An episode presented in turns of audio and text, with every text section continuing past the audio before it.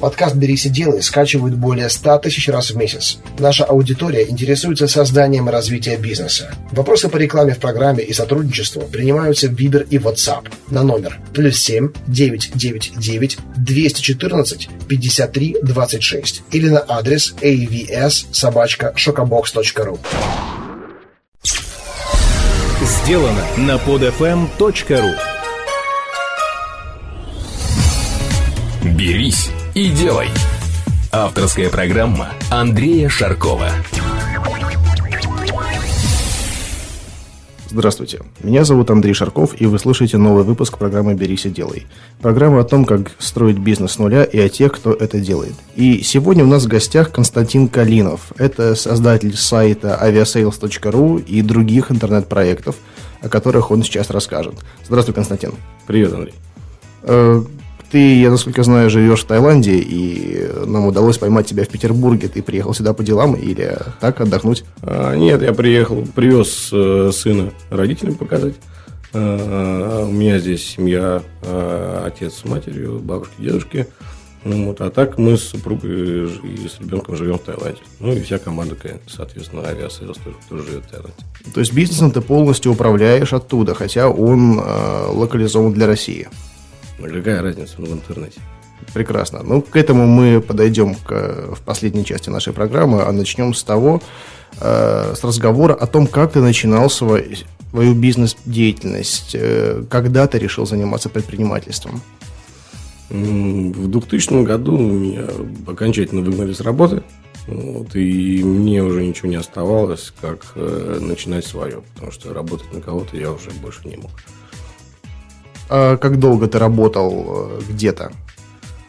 А, ну, чуть больше двух лет. Угу, то есть после двух лет э, работы в качестве наемного сотрудника ты уже подготовился к предпринимательской деятельности? А, ну, скажем так, я не то, что подготовился, я просто понял, что больше вот в корпоративной среде я находиться не могу. А чем занималась компания? А, я работал на заводе ЛМЗ а, в службе безопасности, в службе экономической безопасности и занимался, собственно, отловом тех, кто ворует деньги в ЛМЗ. Угу. Интересно, хорошо. И какой был твой первый бизнес-проект? А, ну, первое, чем как бы, я занялся в интернете, это были сайты для взрослых. Ну, вот, э, мне на тот момент это показалось как бы самой простой вещью, потому что в тот момент я не говорил по-английски вообще ни одного слова. Ну, вот, а Рунет как таковой как бы еще был настолько не развит, что зарабатывать там было достаточно сложно. И самое простое для меня, что показалось, на чем можно зарабатывать в Буржунете, это был, собственно, Адалт. Ну, потому что слов мало, больше дел. Понятно, но, насколько я понимаю, у тебя не было специфических знаний или опыта ведения онлайн-бизнеса. Вроде бы ни в одном институте или университете я еще не видел кафедры по ведению адалт-бизнеса в интернете. А, так этого опыта не было, на самом деле, тогда ни у кого. Вот, э, не было ни сайтов, ни литературы на русском языке, вообще ни о каком бизнесе онлайн. И все приходилось как бы изучать самостоятельно. То есть ты просто увидел тему перспективную. А я увидел, что как бы интернет, он же не может существовать сам в себе, как бы никто же его не спонсирует, значит, ну, ну сайт открывается на какие-то деньги, и это все стоит каких-то денег, значит, соответственно, там есть какая-то прибыль. Вот, и очень хотелось понять, как она там возникает и, и где. Ну вот, отдал, как бы показался мне таким простым, как бы я туда пошел. И как ты набирался знаний в той сфере, в которой ничего не понимал? Ты приглашал людей или учился самостоятельно? А, да, все по, на самом деле было довольно просто. Я поехал в Дом книги на Невском проспекте, купил книжку по HTML 1.1, по-моему, тогда еще версия была. Сел дома изучать, за неделю изучил, собрал какой-то сайтик на коленке, положил в интернет. В общем, и принесла. Но ты знаешь, история у большинства предпринимателей, которые начинают свою деятельность э, с интернет-проектов или с э, сайтов, э, которые привязаны к офлайновым компаниям, начинается примерно одинаково. Мы все делаем сайты самостоятельно. А сейчас современные ребята молодые, они расписывают бизнес-планы, просят денег на то, чтобы их, им проспонсировали программистов, дизайнеров и так далее, вместо того, чтобы взять и сделать.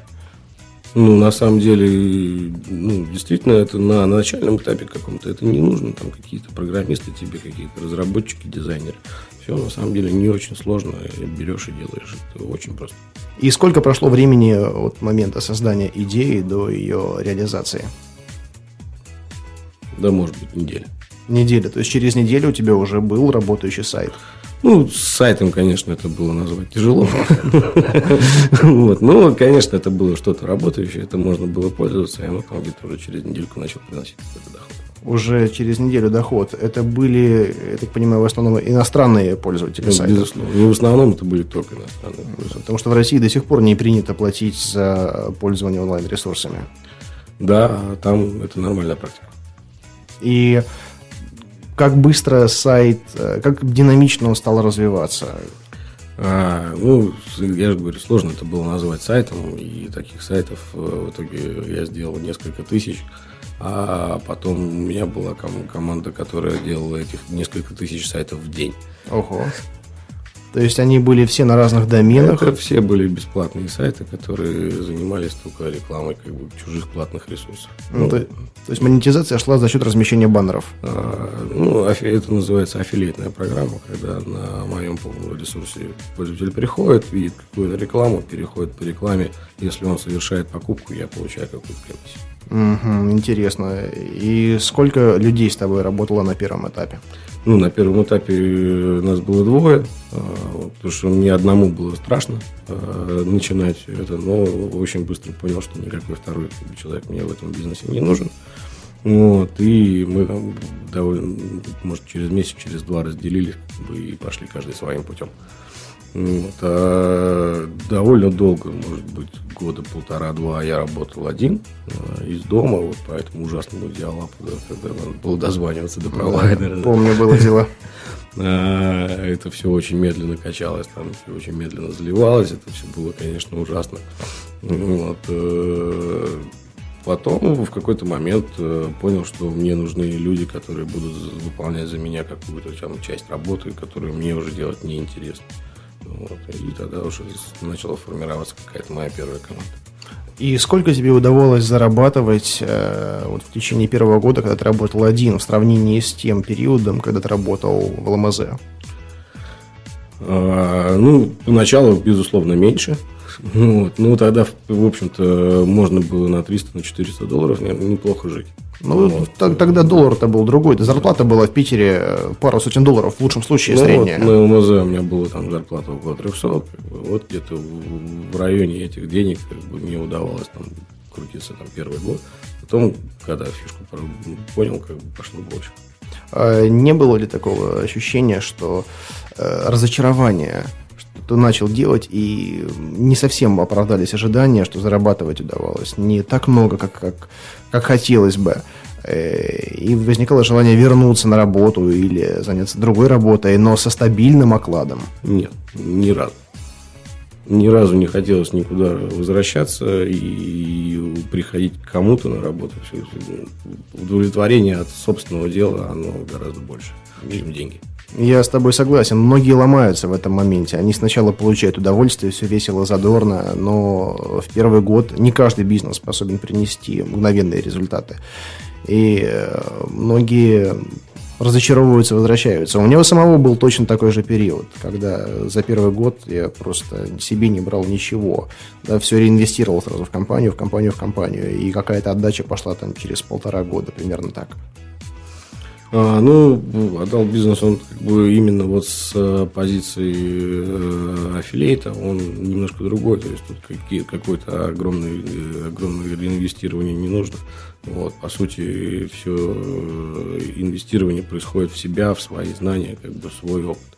А его можно приобрести только продолжая заниматься чем ты занимаешься, изучая какие-то новые тенденции, там, придумывая что-то новое.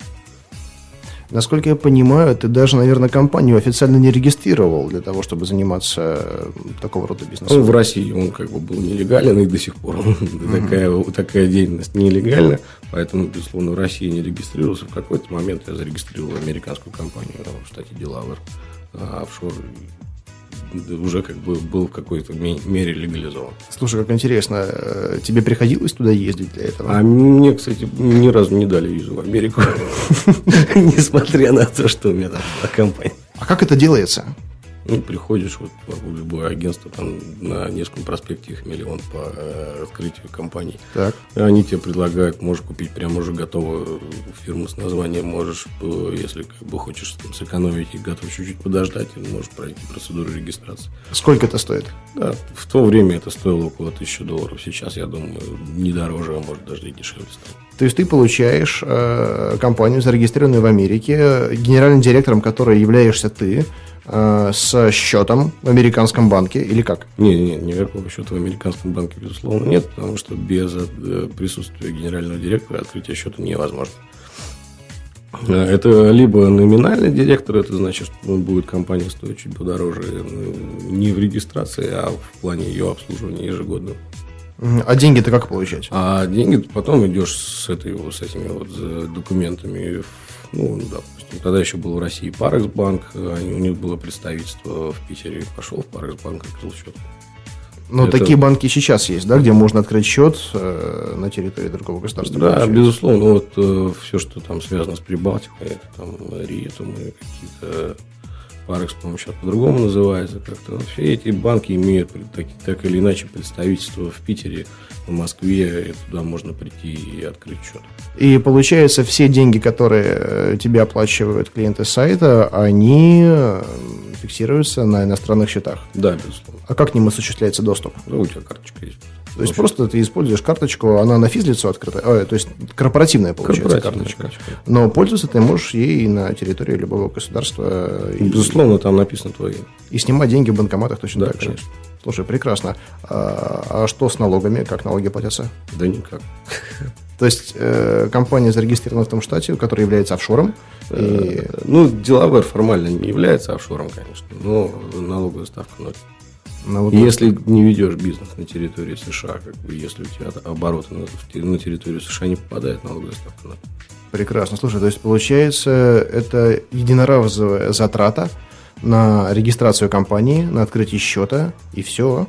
Ну, там есть какое-то ежегодное обслуживание, но оно там в районе 300-500 долларов. Ну, несущественно. Это имеется в виду банковское обслуживание. Э, Не, не, это обслуживание, э, составление какой-то финансовой отчетности, там, подача декларации, то есть там какой-то все равно какая-то есть вот эта процедура.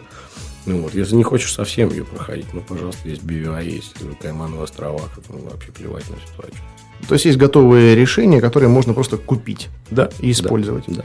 Слушай, потрясающе. То есть есть компании, которые способны перевести деньги, э, которые люди оставляют в твоем интернет-магазине, именно на э, там, Каймановые острова или э, куда угодно. Так, нет, они у тебя счет не на Каймановых островах, а счет в каком-то совершенно нормальном банке, который работает с офшорными компаниями. Ага. А сейчас существует множество всяких биллингов, агрегаторов, которые готовы за тебя принимать там WebMoney, Яндекс деньги, какие-то PayPal, и, там, пластиковые карты, все что угодно. Как агрегировать твои платежи а, и с тобой там по какой-то схеме рассчитываться. И берут за это какие-то ну, там, несущественные деньги, там 3-5%. Слушай, когда заходила речь всегда о офшорах э, и тому подобных э, вещах, я представлял, что это связано с большим бизнесом, с поставками какими-то, с э, какими-то сумасшедшими суммами. Оказывается, все довольно просто. И любой, даже начинающий предприниматель, может использовать такую схему. Да, безусловно. Фантастика. Здорово. И слушай, ты мне на самом деле глаза открыл. После передачи я обязательно зайду и, и тему-то пробью. Мне это очень интересно. Хорошо, слушай, значит, э, после того, как ты поработал один и понял, что тебе нужна команда, как ты ее набирал и как после этого пошел бизнес? А, набирал также в интернете э, пе- первых ребят э, нашел как бы на каких-то форумах, а, пригласил ко мне поработать, а дальше они подтягивали уже своих друзей. Там не нужна была какая-то там супер квалификация, они не были ни программистами, никого, никем. А, по сути, это были какие-то, э, ну, такие чернорабочие интернета, да, там, в какой-то среде их принято называть там, обезьяны. То есть они просто выполняли ту же самую работу, которую делал ты, просто делали это более массово. Они, скажем так, взяли там на себя часть вот этой монотонной работы, которую приходилось выполнять каждый день, и которая, скажем так, она неинтересна совсем. Угу. Ну, то есть это шло уже по конкретной бизнес-модели, которую ты разработал, да, которая да. была довольно-таки простая, чтобы ее изложить. Да. Слушай, интересно, хорошо. И какова была судьба этого бизнеса? Ты его развивал, развивал, или в какой-то момент ты его продал? А, ну, там все было на самом деле интересно. Мы потом э, встретились э, с как бы, моим будущим партнером и развивали этот бизнес уже вдвоем. То есть там был штат порядка там, 10 человек, а, которые все это работали. И все это прекрасно существовало, пока у нас не сдох винчестер на сервере. Опа. И на, э, сервер стоял в Америке. А за возможность восстановления информации с нас попросили 10 тысяч долларов. Ну, то есть, только за то, чтобы отнести Винчестер вот в компанию, которая его пытается восстановить без каких-либо гарантий. А, ну, мы отказались, как бы, и, собственно, собственно, потеряли как бы, весь тот трафик, который у нас был. Это было там несколько миллионов человек в сутки. Ничего себе. И, допустим, сколько денег генерировали э, несколько миллионов ну, в месяц? Ну, это несколько десятков тысяч долларов. Ну, этого хватало, чтобы оплачивать и зарплату наемным рабочим, и себе что-то откладывать. Да, да. Хорошо, слушай, ну ладно, если каждый месяц капает десяточка, почему бы не восстановить жесткий диск-то? Просто особенность была бизнеса такова, что даже вот э, суточный простой, как бы он приводил почти к полной потере этого трафика. А, вот как. Хорошо, и что же ты делал дальше? Дальше я попытался как бы все это снова поднять, а еще где-то провозился, наверное, с полгода, может, там чуть побольше, может, около года, и ничего, к сожалению, уже не получилось, потому что, ну, какой-то задор уже пропал вот этот. А, и мне самому это уже было немножко скучновато. К тому времени у меня где-то уже появилась хостинговая компания, и я больше внимания, конечно, посвящал уже ей. Это какой год был? Это, наверное, год 2005-2006. 2005-2006. Но тогда хост, на хостинге еще можно было заработать. Сейчас-то, конечно, тарифы, они намного ниже, чем были тогда, насколько я помню. А, ну, смотря на какую аудиторию ты ориентируешься. У нас э, мы не брали клиентов, э, которые покупали меньше, чем один сервер. А, то есть именно шло уже такое серверное размещение, не, то есть ну, не, не виртуальный хостинг. Да-да-да, это, конечно, не вот эти вот маленькие сайтики, они нам были совершенно неинтересны. То есть мы уже работали с теми, кто серьезно занимается как бы интернет-бизнесом. Угу. Было свое оборудование или ты перепродавал? А, ну, поначалу там, мы перепродавали чье-то оборудование в Соединенных Штатах, вот, а потом э, мой партнер э, построил собственную, собственную площадку в Европе. Ну, сколько стоит построить вот такую площадку, которая способна работать как бизнес? Несколько миллионов евро. Ого. Не слабо, не слабо. То есть это были прямые инвестиции в конкретный проект. Ну, он при, привлекал инвестиции сам, вот, а я занимался именно розницей, да, то есть именно клиентской базой, вот этой всей истории. Угу. И сколько на такого рода бизнесе отбивается этот миллион евро? А, ну, смотря как отбивали. Ну, вот вы как отбивали? А, ну, очень сложно сказать, Андрей, на самом деле. Там все очень-очень-очень непростое. Непростая история. Какие-то вещи отбиваются очень быстро, какие-то очень долго. Вот, э, ну, давайте там исходить, как бы, если не брать там, в расчет там, стоимость э, сетевого оборудования, там, стоимость там, дата-центра клеток как бы, для серверов, шкафов, там, э, всяких там DL-генераторов там, и прочих холодительных систем. Ну, вот там сервер, допустим, в закупке стоит пол, полторы тысячи евро. Ну, вот, среднее время на то, чтобы купить сервер, у тебя примерно 10 месяцев. Ну, вот, там, через год можно считать, что эта железка устарела. Вот за 10 месяцев ты должен ее отбить полностью, там, 2 месяца с нее получать прибыль. Вот. После этого, в общем-то, ее можно сдавать в утиль. Да, то есть большая вероятность, что как бы, он помрет. Ну, вот. Но если дальше ты его начинаешь как бы, продавать и тоже как бы сдавать в аренду, вот это твоя, ну, на самом деле, чистая прибыль возникает. То есть фактически ты занялся бизнесом, э, от которого пострадал, будучи клиентом когда-то. А, да, ну, я не то, что пострадал, это как бы была наша ошибка, да, что мы не делали бэкапы. С тех пор я и делаю бэкапы в пять раз, в пять мест сразу. Понятно, но я говорю к тому, что сначала ты был клиентом, понял, как это все работает, и затем решил сделать сам. А, немножко не так все было. Э, мы вот, собственно, когда занимались вот этим вот большими потоками трафика, я занимался, собственно, анализом этого трафика, и не было никаких инструментов для того, чтобы анализировать его в таких объемах, потому что там а, никакие счетчики, безусловно, с этим не справлялись. Ну вот, и нам пришлось написать свою систему, которая анализировала вот этот весь трафик на лету, а, понимала, откуда человек приходит, что он смотрит, как он кликает, как он реагирует на рекламу. Вот. И вот эта система, которую мы построили для анализа, она и послужила на самом деле толчком к созданию вот этого хостингового бизнеса. Потому что система получилась настолько удачной, что хотелось ее как бы продавать э, другим людям. Вот, и мы попытались сначала ее продавать, но столкнулись с проблемой, что когда мы устанавливаем ее на чей-то там посторонний сервер, у нас очень сложно возникает техническая, ну, поддержка, да, очень тяжело поддерживать все в способном состоянии. Клиент там где-то там что-то не то нажал, там не, не так конфиг поднял. Ну, вот, и все это посыпалось, и очень много времени отнимал саппорт. Мы решили, что мы будем как бы прода- давать вот эту систему бесплатно, в том случае, если человек у нас покупает сервер. Это вот было нечто вроде такого, как бы а, SaaS вот в те годы, да, такого еще тогда не делал никто. И вот, собственно, вот это как бы послужило стартом, да, это появилась первая клиентура, как раз вот они пришли за вот этой вот, за этим вот софтом, за этим анализатором, а не за серверами. То есть у нас было не самое конкурентное предложение на рынке, далеко не самое. Но вот за счет вот этого вот э, программного продукта мы неплохо как бы выезжали. Слушай, ну вот это уже такой высший пилотаж начинается, когда ты продаешь э, на самом деле один продукт, хотя кажется, что ты продаешь другой. Это вот как, например, э, у меня производство упаковки. Но чтобы продать упаковку в 10 раз дороже, чем э, это делают другие, да, мне нужно на ней просто что-то напечатать. Поэтому я печатаю какую-то красивую картинку и продаю. На самом деле я как бы, упаковку, а люди думают, что они покупают э, готовое решение чего-либо. Поэтому, насколько я понял, ты продаешь софтверный продукт, но чтобы его продать, нужно хардверное. То есть ты продаешь софтверный продукт, но чтобы он работал, э, ты прикрепляешь к этому хардверное приложение. Да. Да. Вот Здорово. Получилось именно так.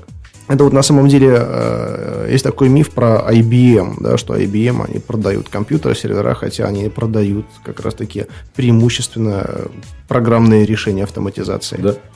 Это как с Макдональдсом. Все думают, что они продают гамбургеры, они занимаются недвижимостью, по их собственному признанию. Э, это не последний был проект. А, нет, не последний. Собственно, ну, перед Aviasales, да, это был какой-то последний уже проект.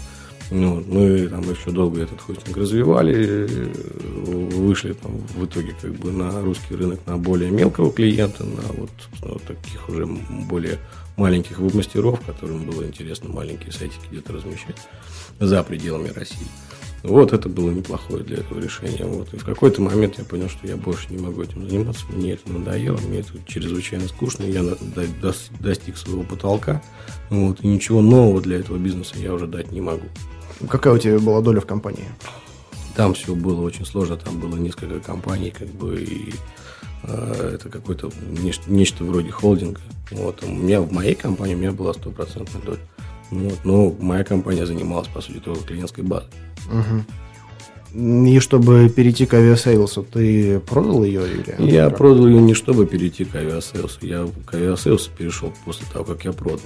Ну, вот, а продал я, потому что мне надоело очень сильно. Я решение принял в течение 15 а, минут о продаже. Вот, а, и продал в течение недели. Класс. Вот. Это был как раз разгар кризиса, и я продал ее, наверное, там, в 10-20 раз дешевле, чем она стоила. Просто потому, что очень-очень хотел. Какие-то цифры можешь озвучить или, или нет? Нет, ну, скажем так, это была сумма денег, на которую мы с супругой прожили год, и там, она позволила нам перемещаться по миру. В общем, и так безбедно жить. Угу, хорошо. И, скажем так, ты отдыхал примерно год. Нет, я не отдыхал, я работал. Работал. Да.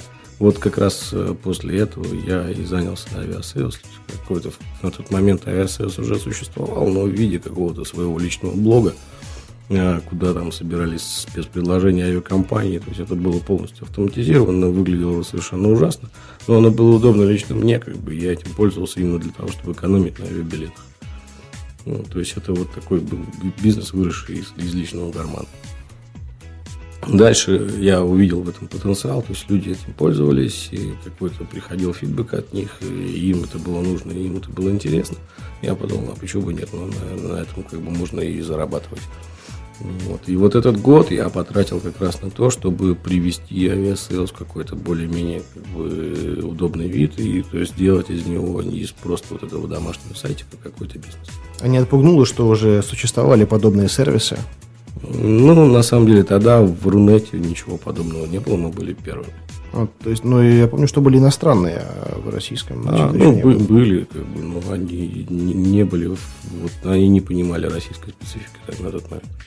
Угу. Слушай, и какая была схема монетизации этого проекта? И а, сколько он вообще стоил в разработке? А стоил он ноль, на самом деле. То есть изначально, да, я его сделал сам за один вечер. Да ладно. Вот, сидя дома, э, ну, собственно, не дома, а в Таиланде, опять же, вот, э, в тайском доме. Вот, э, сел за один вечер, там поставил движок WordPress, подключил туда какие-то внешние RSS-источники и там подключил плагин, который умеет лазить в почту, забирать из почты, из почтового ящика письмо, как бы выкладывать его на сайт. Все. Вот в первом виде это было вот именно так. То есть, если отматывая назад, все началось с учебника из дома книги. Да. Слушай, фантастика, потому что многие ребята, которые учатся на программистов, обладают реально глубокими знаниями темы, э, ходят, не знаю, как курица с яйцом и, и думают, что бы им сделать. А вот, пожалуйста, ты купил учебник, сделал тогда первый сайт и э, сам сделал такой агрегатор интересных предложений от авиакомпаний. Потому что я вот вчера зашел, посмотрел, очень удобно, нашел, кстати, себе билет в Бангкок очень выгодный, э, дешевле, чем мне предлагали другие сервисы. А за полтора года мы дважды сменили бизнес-модель. Изначально это был какой-то информационный ресурс, который мы монетизировали посредством там, размещения рекламы, Google AdSense, Яндекс.Директ.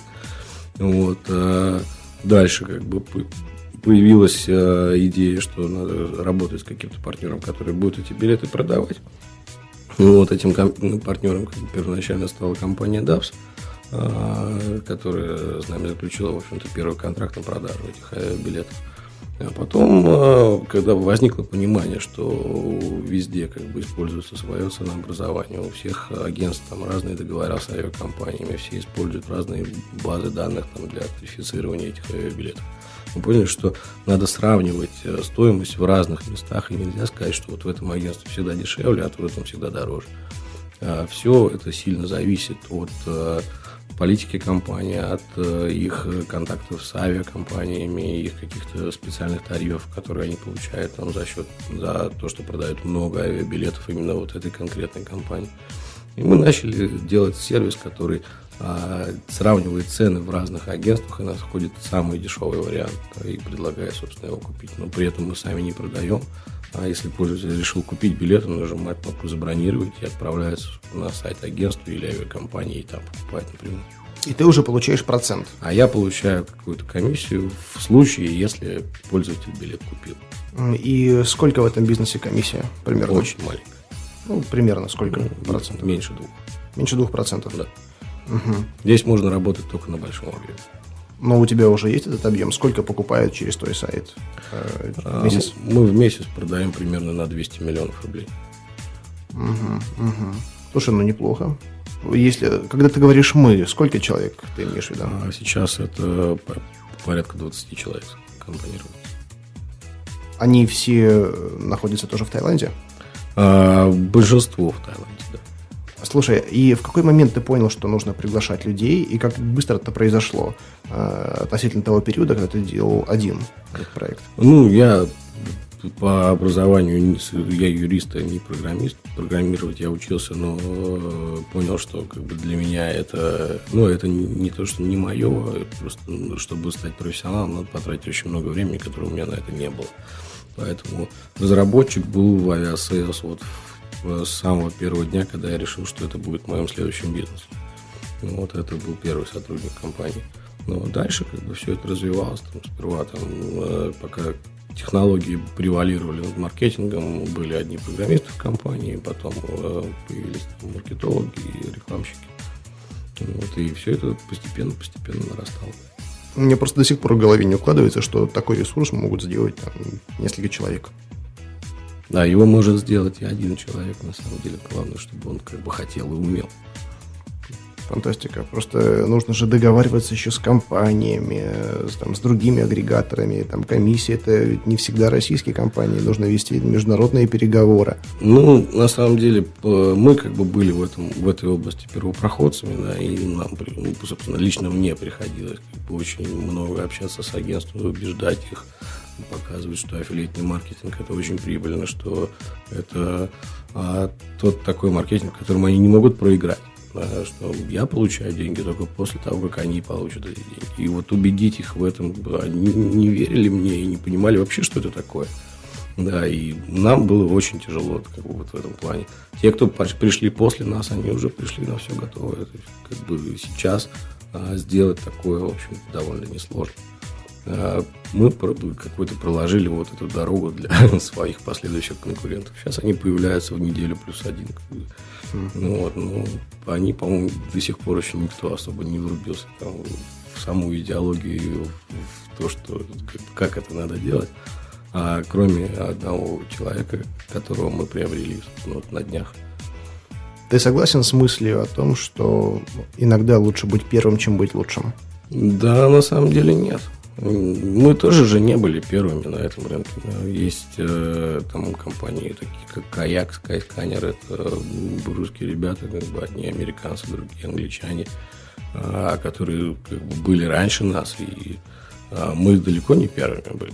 Вот. Мы просто взглянули немножко на это по-другому, да, чуть-чуть адаптировали эту историю для России. Ну вот, и сейчас у нас э, видение э, проблематики несколько отличается от того, что, от того как они, они видят этот рынок. Вот, и мы делаем немножко по-другому, чем они.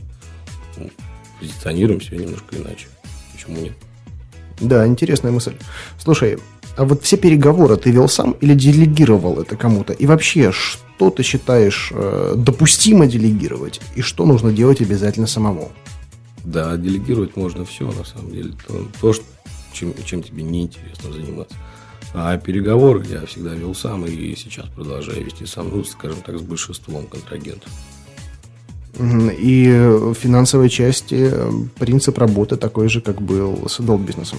То есть ты налоговый резидент э, не России? Не, не, у меня сейчас российская компания, как бы, и, а то те обороты, которые у нас возникают в России, мы их официально показываем, мы платим все налоги. У нас абсолютно белая зарплата у всех. Mm-hmm. Вот, э, то есть в этом плане, как только как бы, у меня появилась возможность там, легализовать как бы, свой бизнес, я его, безусловно, сразу легализовал.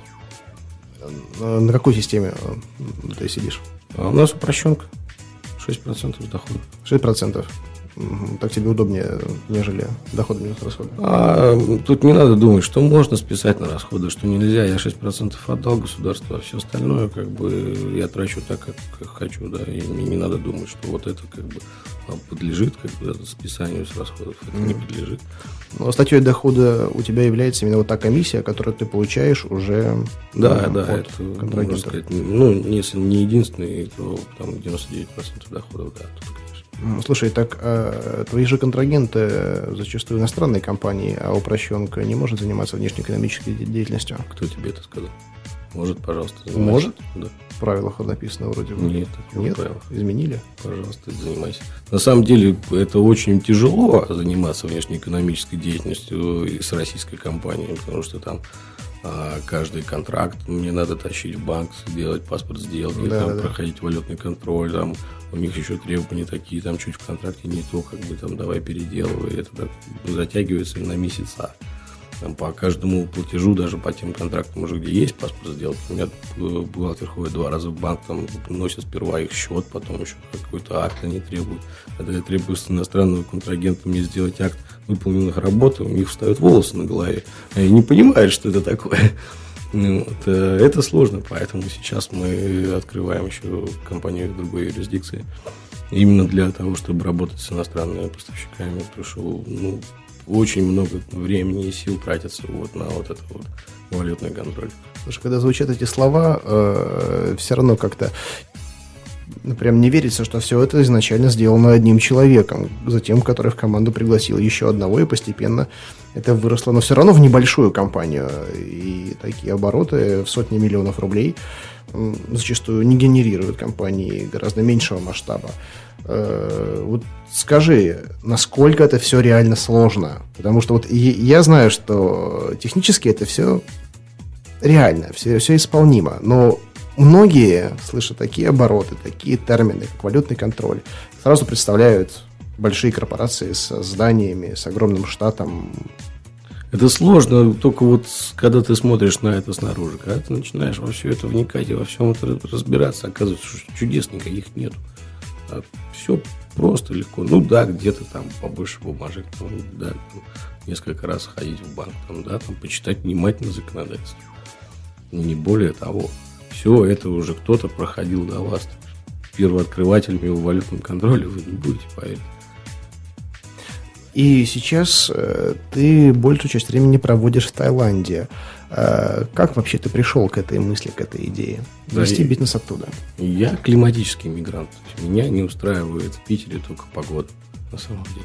Вот, э, и э, Таиланд, вот это то место, где мне зимой тепло, как бы хорошо, где я не болею, где мой сын как бы не болеет. Ну, вот так. Где конкретно в Таиланде ты живешь? На Пукете. Mm, прекрасно. А, не теряешь связи с э, бизнесом, со своими представителями в России, с теми ребятами, кто ходит в банк, носит бумажки, валютный контроль? А, нет, не теряю. У нас есть телефон, интернет, e-mail, там, скайп, пожалуйста. Зачем, зачем мне видеться с бухгалтером каждый день, да, да даже раз в месяц? Многие боятся потерять контроль. Какой контроль? Ну вот что, что, что такое контроль за бухгалтером? Ну, что как... кто-то может обмануть, как-то не так сделать ну, у тебя за спиной, тем более на таком расстоянии. Хороших людей больше, чем плохих. Это правильно, я с тобой согласен. Мне всегда самому проще верить, чем не доверять. Иногда даже ну, лучше быть разочарованным, чем постоянно жить э, в этом вот страхе быть обманутым. Да, безусловно. А разница в часовых поясах, она как Три часа, три, всего три часа и никаких проблем. А, три часа точно, слушай. Я вернулся из Новосибирска недавно, там тоже три часа. Вот. Там же люди живут. Да, прекрасно. Какие, может быть, у тебя есть дальше идеи для развития Aviasales? Или ты планируешь поступить с ним так же, как с другими бизнесами, продать в какой-то момент и заняться чем-то принципиально новым? А, ну, мы сейчас заинтересованы выход на международный рынок, особенно там интересуют страны Азии, там Индия, Китай, Индонезия, которые а, развиваются совершенно бешеными темпами, у которых сумасшедшего размера населения, это огромные рынки, а, на которых э, довольно мало игроков в сравнении с Россией. Да. Э, в России многие смотрят на наш успех и делают наших клонов, поэтому там да, тот же Яндекс совсем недавно запустил наш клона как бы, нашего сайта. Бороться с Яндексом, ну, там можно, конечно, побороться, но имеет ли смысл за объем рынка всего 3% от мирового? Вот, поэтому нам, нам интересно как раз выход на международную арену. Вот, и в какой-то момент я понимаю, что, мне, безусловно, это все надоест. И вот к этому моменту надо а, компанию а, создать настолько как большую и дорогую, чтобы продать ее, как бы денег хватило на всю оставшуюся жизнь и на запуск следующих своих бизнесов.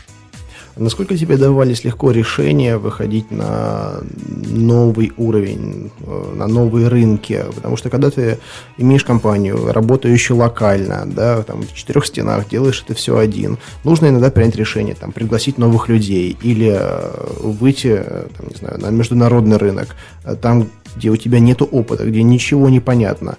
Это было каким-то волевым решением, где ты делал шаг туда, ну, в неизвестность, в бездну какую-то, и затем уже ориентировался по ситуации. Или бы ты сначала все просчитывал заранее, и результат был прогнозируемым.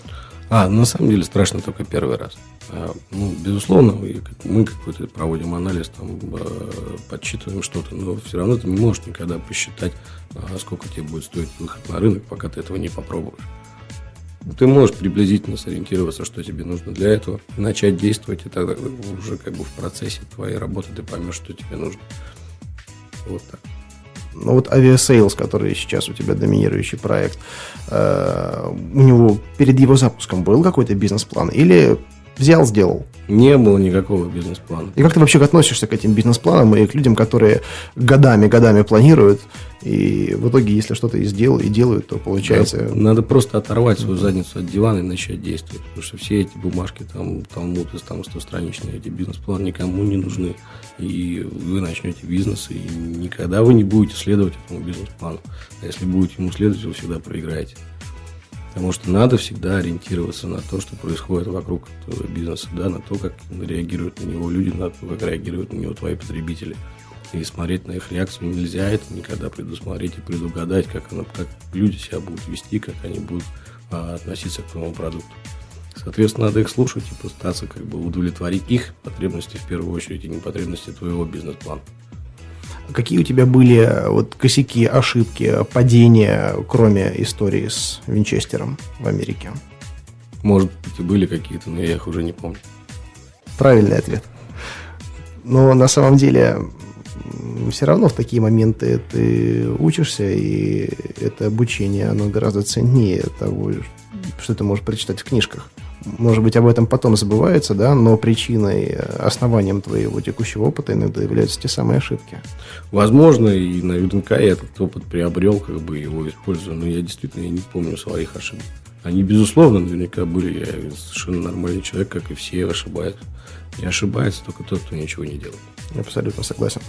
Как ты относишься к бизнесу партнерскому, когда не только ты один, а привлекаешь еще долю кого-то? Ну, у меня было там несколько бизнесов, которые я делал совместно с кем-то. Были бизнесы, которые я делал один. А, и оттуда я вынес отличный опыт, что делить на один всегда проще, чем на два, на три, на пять. Дальнейшее свое развитие ты планируешь э, такое единоличное? А сейчас все становится немножко сложнее, да, когда мы становимся выходим на следующий уровень, да, когда нам э, потребуется там, привлекать какие-то внешние деньги, то есть все становится достаточно сложно, а, и какого-то прямо а, решения того, что как бы, я один, не, не, не может быть, надо развиваться и смотреть на ситуацию, которая происходит вокруг. Вот по поводу привлечения денег, э, расскажи о своем опыте. А на самом деле у меня опыта привлечения денег нет. Это нет, у меня есть он отрицательный. э, тот момент, когда я понимал, что нам какие-то нужны деньги, я пытался их привлечь. Но все это сводилось к тому, что а, инвестор либо хочет очень много, как бы, и может дать очень мало, ну, вот, либо он как-то очень долго как бы, на все это смотрит, все это изучает, и когда он приходит на следующую встречу, как бы выясняется, что мы увеличили свой оборот уже в два, в два раза, как бы, и, соответственно, как бы хоть, хотим в два раза меньше дать за те же деньги, либо там получить в два раза больше за ту же долю. Либо вообще инвестор уже не нужен, оказывается. Да, да, да, да, да. И на самом деле вот этот э, момент, э, когда, ты, когда тебе надо понять, что тебе уже как бы нужны внешние средства, его довольно не просто отследить, если если у тебя нет экономического какого-то образования. А мы привлекали ну, консультанта по финансам, ну, вот, который сделал как бы, для нас расчет, там, сколько мы зарабатывали, сколько мы будем зарабатывать там, ну, с, ну, с учетом той динамики, в которой мы развивались. Вот, и он мне сказал, потерпи вот еще 2-3 месяца, просто потерпи, у тебя все пойдет. И случилось так, как он сказал. В общем, и это я очень благодарен ему вот за этот совет, потому что на том этапе мне казалось, что сейчас как бы, вот, у меня кончилась вот моя доначка, и мне уже не на что жить, а бизнес пока еще не приносит, а у меня родился ребенок вот только что, да, и мне как-то надо там начинать как бы что-то действовать, делать, как бы, чтобы получить деньги. Оказалось, что достаточно всего лишь продолжать заниматься тем, тем, что ты занимаешься, просто чуть-чуть пододать.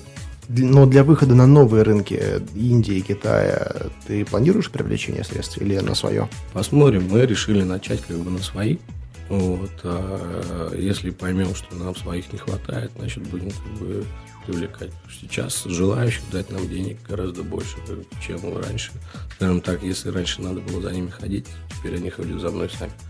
Наверняка есть и те, кто хочет купить компанию уже. А, ну, таких идиотов я еще пока не встречал. Купить компанию без э, основателей – это довольно глупая затея, потому что если ты понимаешь, что ты в этом бизнесе, почему ты не сделал его сам? А если ты в нем ничего, ничего не понимаешь, ну, наверное, как бы ты его просто убьешь. Да, я с тобой согласен. Э, смотри, вот многие ребята, молодые ребята, которые нас слушают, которые только хотят заниматься, заняться бизнесом, э, основные проблемы, которые они видят, э, основные препятствия, которые, я бы сказал, они придумывали для себя, это, первое, вот сложность регистрации компании, но мы об этом проговорили. Проблема с дефицитом идей. Многие не знают, чем заняться. Желание вроде бы есть, да, но какую-то тему они э, найти не могут. Мы об этом тоже поговорили, да, что ты просто брал и делал то, что тебе бы самому было интересно. Э, там, где ты видел какие-то проблемы, недочеты, и ты решил делать это сам. А, может быть, ты дашь какой-то совет, который даст пинок этим ребятам? Чтобы... Да надо просто задницу оторвать, наконец, от дивана и начать делать. Неважно, что, вот когда ты начнешь делать, тебе все оно само придет, оно придет новые идеи, как бы ты увидишь, а, где ты можешь помочь людям удовлетворить их потребности. Вся, любой бизнес складывается из удовлетворения потребностей не только его основателей, да, а каких-то людей, которые станут твоими потребителями. А пока ты не начал что-то делать, ты не можешь никак понять, что им наконец-то все-таки надо. Может, просто за них там что-то думать и придумывать. Но надо начать. Самое главное – начать. Вот если бы сейчас тебе было, допустим, 20 или 22 года, э, ты жил в Петербурге, э, работал бы менеджером там, среднего звена, да, или менеджером по продажам, ну, не самая, самая высокая должность, с вполне ограниченными перспективами развития, но стабильным окладом, э, чем бы ты занялся сейчас? Не знаю. Интернетом, безусловно, потому что когда я начал заниматься интернетом, ну, никто про него особо там не особо знал. Да, сейчас интернет превратился в такой инструмент для зарабатывания денег. Бери и делай. Есть прекрасные там штуки, там типа ВКонтакте, Фейсбук, где огромные аудитории. Ты, тебе не надо их искать, этих людей. Ты их находишь прямо там. Да, там можно какие-то оказывают консалтинговые услуги, да, там, а отличная штука, когда ты не умеешь ничего делать, начинай просто других учить.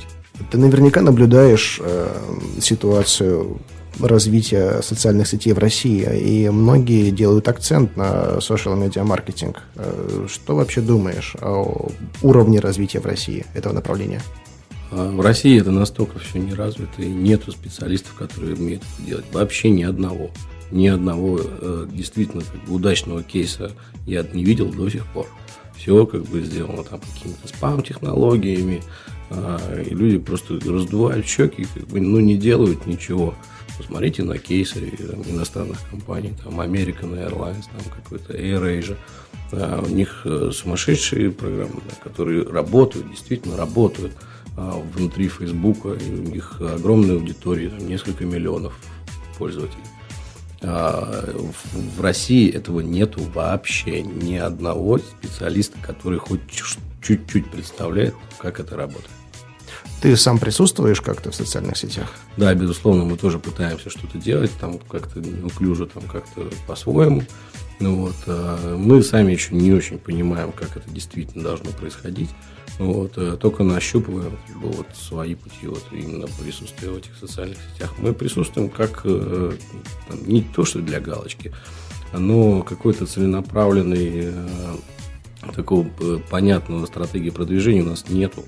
А мы там как-то взаимодействуем с пользователями, как-то им помогаем, потому что с ними общаемся, но э, какого-то взрывного роста нету, потому что не находим вот этой фишки. Какие социальные сети тебе самому нравятся больше всего именно вот в их коммерческом потенциале? А, ну и как бы присутствуем в трех социальных сетях, вот э, те, которые, как бы, мне кажется, имеют перспективу в России, это ВКонтакте, Facebook и Twitter. Одноклассники Mail.ru настолько странные, как бы, что я не могу с ними ими пользоваться. Расскажи о своих успешных примерах э, каких-то акций в социальных сетях. А, мы, у нас был конкурс совместно с одним из наших партнеров. А, разыгрывался авиабилет э, куда-то. А, купон на, на 30 тысяч как бы, на покупку авиабилета. Да, мы ради эксперимента запустили эту историю только на одной социальной механике, то есть на не даже не анонсировали этот конкурс нигде у нас на сайте, не в рассылке, а запустили его только на а, Фейсбуке, ВКонтакте и Твиттере. То есть можно было как бы а, залить фотографию, пригласить друзей, как бы за нее проголосовать. Вот. Э, только за счет социальной механики мы получили там, порядка 20 тысяч человек там, в первый же день. Ну, вот это было как бы, интересно, как бы круто. Но, к сожалению, вот эту аудиторию а, сконвертировать в непосредственно наших клиентов, наших покупателей, мне, как показалось, не очень получилось. Значит, будем придумывать какие-то другие способы. Вот, и на днях у нас стартует еще один конкурс э, совместно с другим нашим партнером, очень интересным сайтом. А, посмотрим. Думаю, у нас что-то получится новое, как бы новое, гораздо более интересное. У тебя этим занимается специальный человек? Да. Константин, у нас получается очень интересная беседа. Жалко, что мы немного ограничены времени, временем, но я полагаю, мы еще встретимся здесь, э, будем обсуждать твои новые проекты. В завершении передачи, какой бы ты мог дать совет ребятам, которые нас слушают? Ребята, просто вставайте и делайте. А, вот мы буквально на днях э, приобрели а, компанию, состоящую всего из одного человека. А этот один человек сделал ресурс, э, который способен конкурировать с нашим. Купили за сумму, на которую можно купить квартиру в Москве. И каждый из вас может сделать так. Спасибо, Константин. Удачи тебе в бизнесе. И будем ждать тебя в нашей студии снова через какое-то время. Спасибо, Андрей. С вами был Константин Калинов, наш гость, и ведущий программы Андрей Шарков. Вы слушали «Берись и делай». До встречи. «Берись и делай». Скачать другие выпуски этой программы и оставить комментарии вы можете на podfm.ru